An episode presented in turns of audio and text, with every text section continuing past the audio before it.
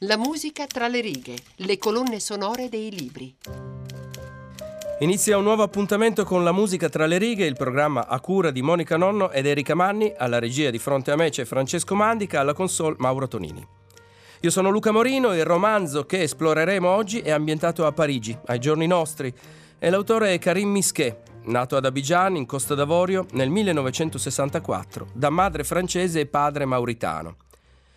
Il titolo del libro, che trae direttamente ispirazione da White Jazz di James Ilroy, è Arab Jazz, dove per jazz, parola tanto affascinante quanto intraducibile letteralmente, qui non si intende il genere musicale, quindi non jazz arabo, ma piuttosto una roba araba, vivacità araba o per estensione casino arabo.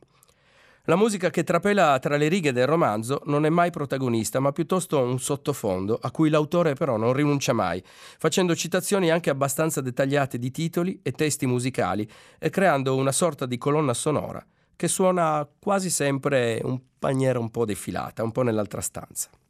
Ahmed Tourdin vive nel diciannovesimo arrondissement di Parigi, zona nord-est, vicino al parco della Villette conduce una vita decisamente ritirata grazie a un sussidio di cui usufruisce per una forma di depressione. Rimane tutto il giorno in casa ad ascoltare musica e leggere romanzi polizieschi. Il suo mondo letterario si trasforma improvvisamente in cruda realtà quando scopre l'assassinio di Laura Vignola, la giovane vicina che abita al piano di sopra e di cui si accorge, ahimè in ritardo, di essere innamorato. La messa in scena dell'omicidio suggerisce un movente religioso. Nella storia entrano in gioco varie comunità, da quella musulmana a quella ebrea ortodossa, ai testimoni di Geova e l'efferato delitto potrebbe essere stato compiuto da un fanatico. La bella poliziotta Rachel e il suo collega Breton e Jean escludono sin da subito che il colpevole possa essere Ahmed. La vicenda però si fa ancora più intricata quando inizia a circolare la voce di un nuovo tipo di droga, Godsville, più potente dell'ecstasy e in grado di farti sentire Dio in persona. Passando anche da Brooklyn e Manhattan, la soluzione del mistero finirà per svelarsi come una velenosa spirale di melting pot del malaffare che vedrà coinvolti poliziotti corrotti e depravati esponenti religiosi. Ancora una volta il dio denaro non fa distinzioni di razza o di credo, è un dio moderno, di tutti e per tutti. Il romanzo è uscito originariamente in francese nel 2012 e ha vinto il Grand Prix della letteratura poliziesca nel 2015, venendo poi tradotto anche in parecchie altre lingue. È interessante vedere come sono state interpretate le varie copertine a seconda dell'edizione. La versione originale propone un'immagine notturna con le insegne di un kebabaro e una rosticceria cinese, cioè uno squarcio di un tipico quartiere multietnico parigino. Un'altra versione in francese mostra invece un disegno decisamente inquietante che rappresenta la scena dell'assassinio, con una mano della vittima in primo piano legata alla ringhiera di un balcone e sullo sfondo una moschea e una sinagoga. La versione di Fazzi, quella tradotta in italiano, invece rappresenta il romanzo con una foto che dà sul grigio, scattata dall'alto del piazzale che potremmo dire sembra quello di antistante il Centre Pompidou mentre su Amazon la cover è, una è un'immagine in bianco e nero ancora di palazzi abbastanza anonimi. Ancora, l'edizione turca ha optato per la rappresentazione del protagonista malaticcio con la pelle bluastra su uno sfondo giallo ocra, ma è possibile sbizzarrirsi andando a cercare ancora altre interpretazioni, come quella tedesca, che mostra didascalicamente, si fa per dire, la Tour Eiffel, che peraltro non viene mai citata nel romanzo. Si infila il logoro pigiama Brooks Brothers, ultimo regalo dell'ultima innamorata, la mistica Caterina. Poi si corica, chiude gli occhi e si addormenta. Sognare è quello di cui adesso ha bisogno. Morta Laura, lui deve vivere, non ha più scelta. I sogni gli indicheranno la strada. Suonano, bussano, polizia, aprite. Lui non sente. Gli sbirri, le loro strade si incrociano da tempo. Ora non potrà evitarli per la prima volta da anni Ahmed non ha avuto bisogno di bere per dormire, tuttavia nessuna pace nel suo sonno. La morte vecchia carnaccia gli si strofina addosso. Lui resiste, non vuole offrirsi, allora lei cede il posto a un'altra bellezza che sa di zolfo, spia che ammalia, visitatrice consueta delle sue notti. Mai un amplesso nei suoi sogni, nessuna nudità, soltanto un po' di umidità. Ma stanotte lui resiste, trattiene il seme, la forza, e i fantasmi furibondi si ritirano promettendogli il peggio. Ombra gelida, vento, pioggia battente sulle imposte come nella testa. Lampo, faccia contratta da una smorfia. Iblis, il diavolo, appare e poi scompare. Il dormiente mugugna, si raschia la lingua sugli incisivi e sui molari. Si muove ma non si sveglia. Shazam, la faccia pallida dell'assassino si illumina. Ahmed apre gli occhi, inebetito, sgradevole sensazione di qualcosa di già visto. Dimenticare. L'immagine corre a rifugiarsi in un cantuccio del suo cervello. Lo sa, essa lo guiderà. Rumore di passi nella sua testa. Tutte le polizie si agitano, giudiziaria e scientifica.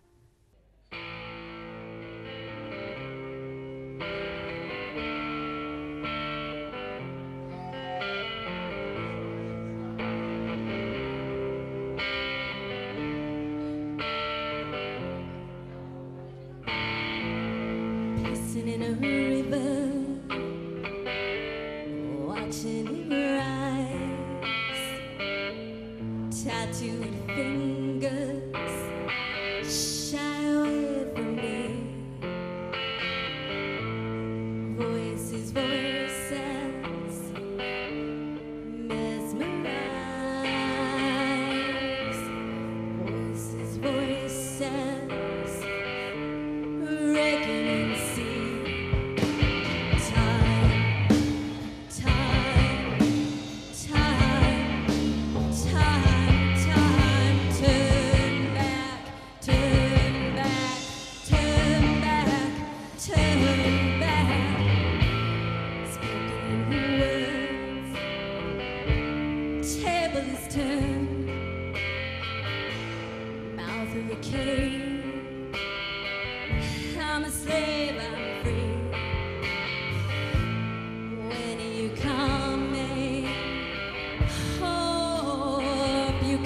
soon.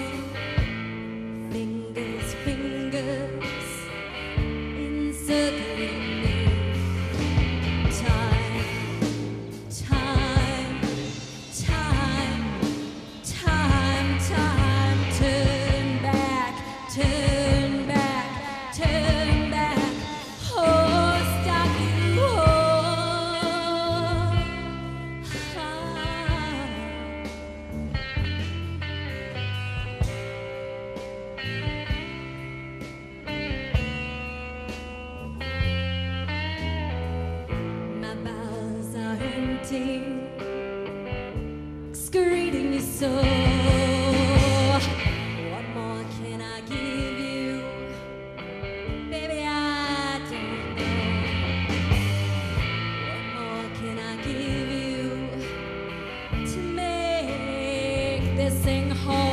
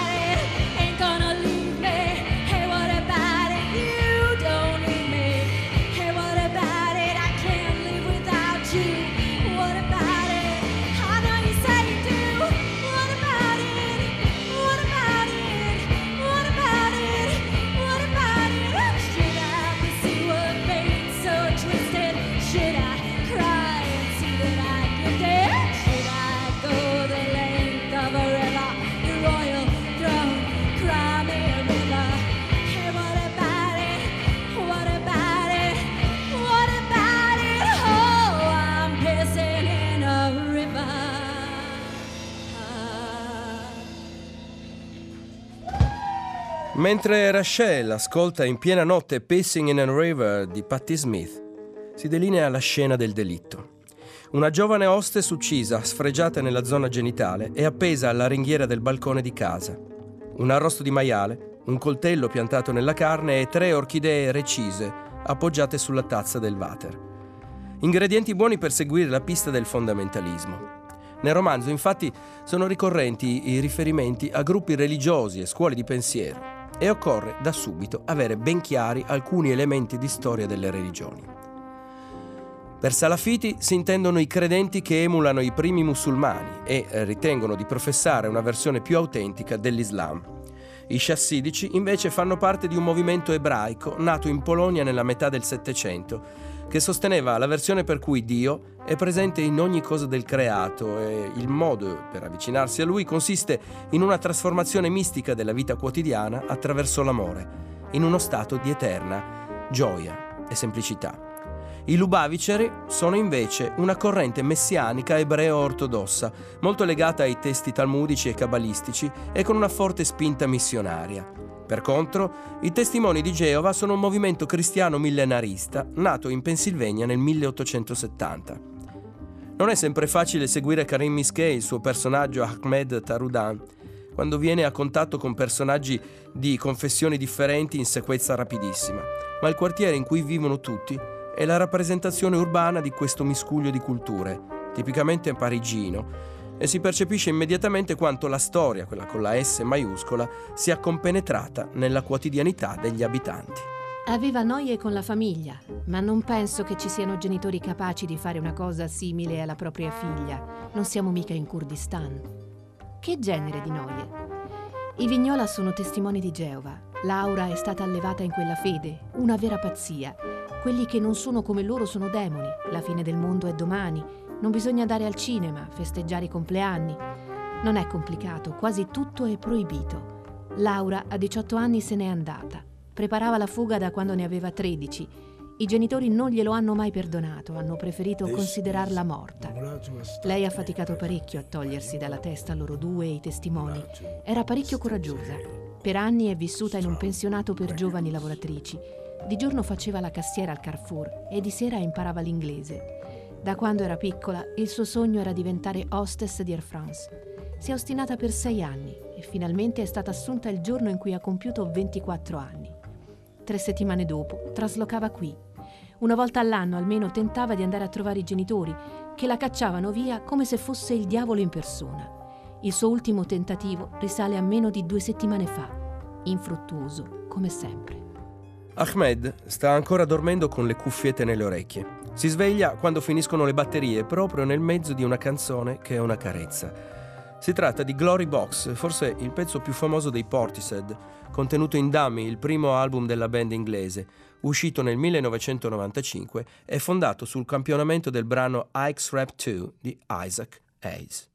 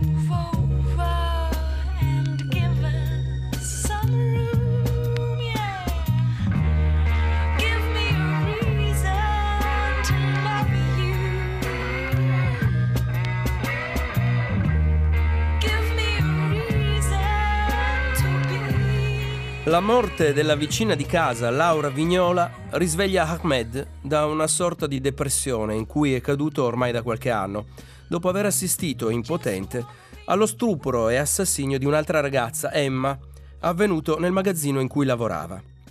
In qualche maniera vuole vendicare entrambe, trovare il colpevole e così facendo si avvicina molto a Rachel, la poliziotta di origine ebrea che non disdegna il whisky e conduce le indagini assieme al collega Jean. È un gioco di non detti, di piccoli segnali che i due si mandano, immersi in una carrellata di personaggi che fanno parte della comunità del quartiere.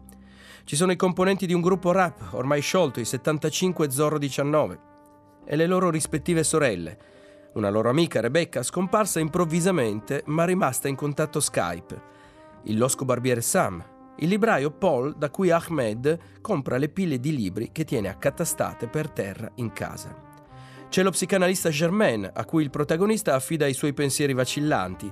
Ci sono Lorenzo e Matilde Vignola, cupi e inquietanti genitori della vittima. Tre salafiti, un Kripto Lubavitch, una sorella scomparsa, due altre che sembrano tutto tranne che fondamentaliste, la loro migliore amica che si fa assassinare con una messa in scena che evoca l'impurità religiosa. Cosa vuol dire tutto questo? La logica e l'aria che tira di questi tempi vorrebbero che ci concentrassimo sui salafiti, eppure c'è anche la scomparsa di Rebecca.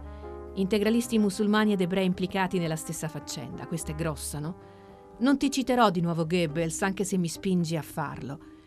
L'altro versante è la storia familiare di Laura. A Niorte il commissario Jeantot ha incontrato i genitori per informarli del decesso della figlia. Poi mi ha telefonato. La loro reazione è stata strana, come se quella morte non li riguardasse. La moglie ha parlato di demoni, ha sostenuto che la figlia veniva a trovarli solo per insozzarli, per rovesciargli addosso il fango del mondo. Deve essere accaduto qualcosa durante l'ultima visita di Laura, qualcosa di poco ortodosso. Le parole della madre sono troppo precise. Bisognerebbe magari interrogarla da sola. Secondo Jantot, il marito le ha impedito di aggiungere altro. Ne sono successe di cose da ieri sera. Dovremmo farci in quattro per seguire tutte le piste. Ah sì, a proposito, Mercator ha sospetti sui nostri cari colleghi del diciottesimo, Enkel e Benamer. Ahmed decide di uscire dal suo guscio e va a trovare Al, un suo vecchio amico musicista, dopo anni che non lo vede. Mentre sale le scale di casa sua, sente un suono di chitarra elettrica, una musica inconfondibile che identifica subito come appartenente alla vecchia scuola africana di Salif Keita il cantante maliano albino, discendente diretto dal fondatore dell'impero Mali, Sundiata Keita, e leader negli anni 70 di un gruppo che all'epoca raggiunse anche una grande fama. Si chiamavano Les Ambassadeurs Internationaux.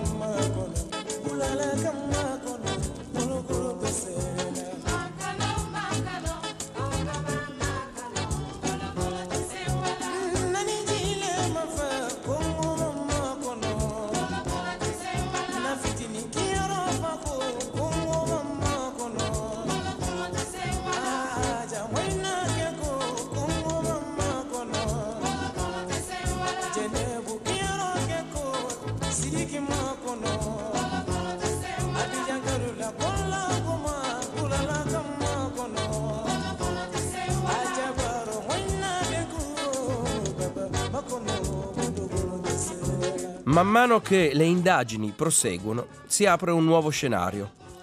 In seguito a una soffiata, salta fuori che c'è un nuovo tipo di droga, circola nel quartiere. Si tratta di una pillola blu potentissima che ti fa sentire Dio e se in un primo momento il traffico sembra completamente scollegato dall'omicidio di Laura, si scopre in realtà che non è esattamente così. La sintesi dello stupefacente denominato God's Will, che tradotto suona molto come la volontà degli dei, è stata realizzata da Dove, un ragazzo di origine ebraica che vive a Brooklyn. Il suo piano è quello di iniziare a distribuire la merce in Europa e più precisamente a Parigi, in seguito all'incontro a Manhattan di due gemelli, Susan e James, figli di un potente predicatore, testimone di Geova. I due sono in contatto diretto con Lorenzo Vignola e lo convincono, grazie all'opera seduttiva di Susan, a diventare di fatto il corriere della piccola organizzazione. La trama si fa parecchio complicata perché si svelano anche due complici tra le fila della polizia, Aissa Benamer e Frederick Henkel, e l'imam Abdellah, che in passato ha aiutato Dov in un momento difficile della sua vita. Con questi elementi il cerchio perverso degli interessi diventa centrale rispetto alle presunte pulsioni fondamentaliste di fanatici religiosi. Quella che si sta giocando è la solita squallida partita del traffico di droga in cui la strada è soltanto lo scenario più esposto, quello del lavoro sporco, i cui attori sono spesso gli unici che pagano, proteggendo di fatto chi occupa i piani alti della piramide malefica. Sam è il perverso, Sam che si accanisce su Laura, o meglio, che guarda il lavoro sporco fatto da altri. Senza sforzo Ahmed vede la scena. Uno spazio vuoto, forse un deposito. Di spalle il macellaio all'opera e Laura imbavagliata. Gambe divaricate, legate, occhi sgranati, l'orrore. Non l'atrocità di secondo grado dei fumetti bondage giapponesi, solo il fondo dell'anima umana. Dante, Pasolini. Sam in piedi di lato. Estrema e contenuta l'eccitazione gli segna i lineamenti e poi il macellaio sembra intenzionato a voltarsi. Ahmed chiude e apre gli occhi rapidamente per eliminare la visione. Non è né il luogo né il momento di ritrovarsi di fronte all'assassino. Ne ha visto la schiena, sa che lo conosce senza poter dare un nome a quelle spalle larghe e cadenti. Avrà il coraggio di fronteggiarlo quando verrà il momento. Così vicino. Un brano di rap non identificato uscito da un coupé Mercedes targato Seine, con i vetri oscurati socchiusi. Gli torna in mente Ogni volta che passo davanti alla tua bicocca, dimmi perché guardi storto. Parlerai di meno con una Glock in bocca. Una Glock, una pistola. È quello di cui avrebbe bisogno. Come trovarne una? Più tardi. Per ora fare buon viso, recitare la parte del solito idiota, dello sfasato cronico. In realtà, il brano che si diffonde dalla Mercedes è stato scritto da Buba, un rapper di origine senegalese che nelle sue liriche usa, in perfetto stile banlieue, parole sempre molto dirette. Per abitudine non rispetto le leggi, ho chiesto indicazioni al muro, mi ha detto di andare sempre dritto. La citazione del testo Parlerai di meno con una Glock in bocca è piaciuta molto all'autore Karim Mischet, tanto che appare anche a pagina 5 in apertura del romanzo. J'écris en musique, j'écoute tout le temps de la musique. Je, je, je, vraiment, la musique est une partie importante de mon existence. Euh, et dans le roman, je dirais que c'est quelque chose qui. Ça tient, ça donne une, une sorte de, de, couleur, je pense, aux différents personnages en fonction des musiques qu'ils écoutent, au, au, au, moment auquel ces musiques sont écoutées. Je crois que c'est comme la bande-son euh, dans un film, en fait. Il titolo della canzone inclusa nell'album West Side del 2006 è una doppia affermazione, Ue Ue. Mixtape Cut Killer, trop en avance pour leur demandez-leur. Le 2 OBA 9 de Hero.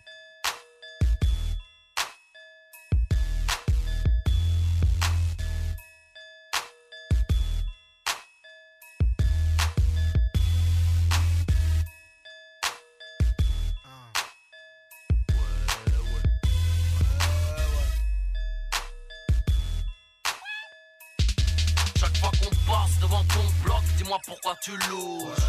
Tu parleras moins avec un Glock dans la bouche. Glock dans la bouche. Glock, Glock, Glock, Glock dans Je la sais pourquoi t'as peur, Renoir. C'est des grosses thunes que tu me dois. Ouais, ouais. En plus, t'es sur messagerie depuis des mois. Ouais, ouais. Messagerie depuis des mois. Mes, mes, mes messageries depuis des mois. En marche parmi le crack, le hache, on veut du gros cash. On prend le train en marche, on te met des grosses baffes. Aucune attache à part les bracelets en total paranoïa.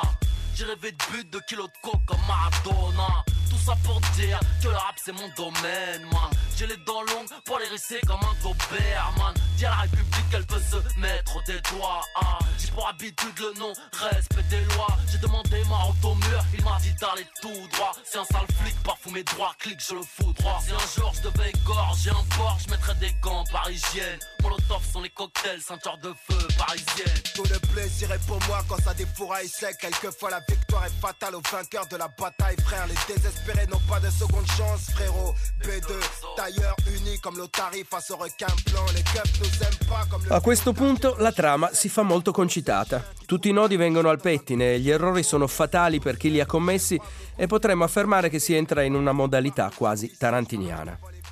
I poliziotti corrotti Benamer ed Henkel risultano i più implacabili.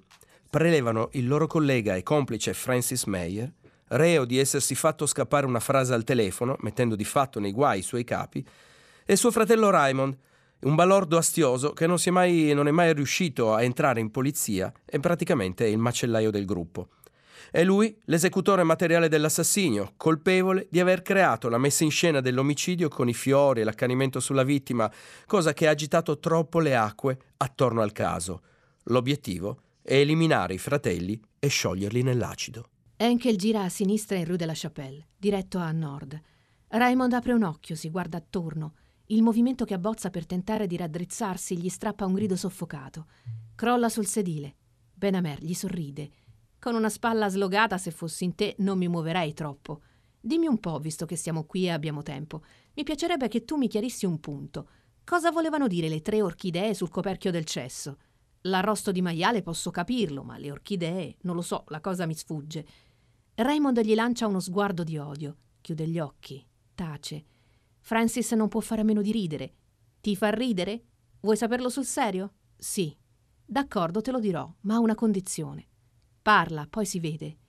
Ho una pasticca di Godswill nel taschino della giacca. Me la fai ingoiare, al punto in cui sono. Raymond apre gli occhi, sibila. Francis, no. Accenna un movimento verso il fratello e ricade pesantemente sul sedile con un grugnito terribile. Benamer lo ignora, afferra la pasticca, la depone come un'ostia sulla lingua del collega. Francis ingoia la Godswill a secco, trae un profondo respiro, tace. Porte la Chapelle. Henkel gira a destra. Allora le orchidee? Raymond, l'assassino, dopo essere stato rifiutato dalla polizia, si era fatto tatuare sul polso tre puntini, che in gergo significava morte alle vacche, cioè ai poliziotti. Le tre orchidee recise erano un riferimento a quello, insomma, la deriva di una psicologia malata e nulla più. Raymond cova un rancore atavico anche verso il fratello e lo fa fuori lui direttamente. In cambio del, dell'esecuzione, Benamer e Henke lo lasciano scappare. Non scappa invece Lorenzo Vignola, il testimone di Geova trafficante, che viene soffocato in una camera d'albergo da Susan durante un incontro di bondage. È il male che in un'apoteosi di autoreferenzialità finisce per infliggersi la punizione peggiore. Il nostro protagonista Ahmed, invece, riesce finalmente a uscire con la poliziotta Rachel in una volta tanto in tenuta in borghese. E così l'amore trionfa proprio quando siamo arrivati al termine di questa puntata di La musica tra le righe dedicata al romanzo Arab Jazz di Karim Misquet. Vi ricordo che potete ascoltare il podcast con le puntate della trasmissione visitando il sito di Rai 3 oppure sulla app raiplayradio.it.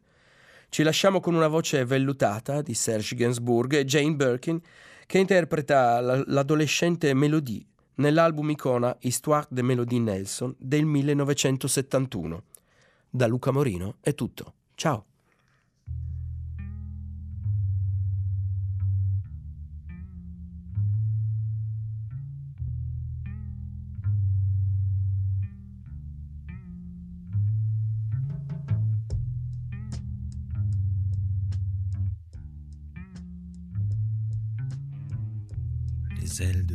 De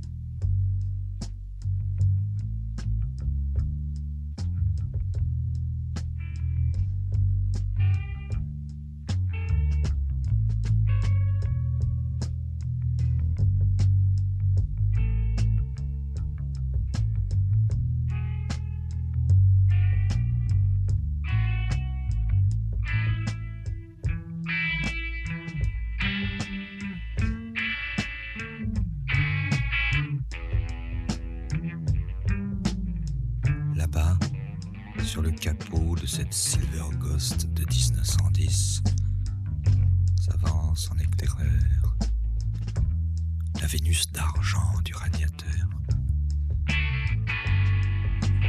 dont les voiles légers volent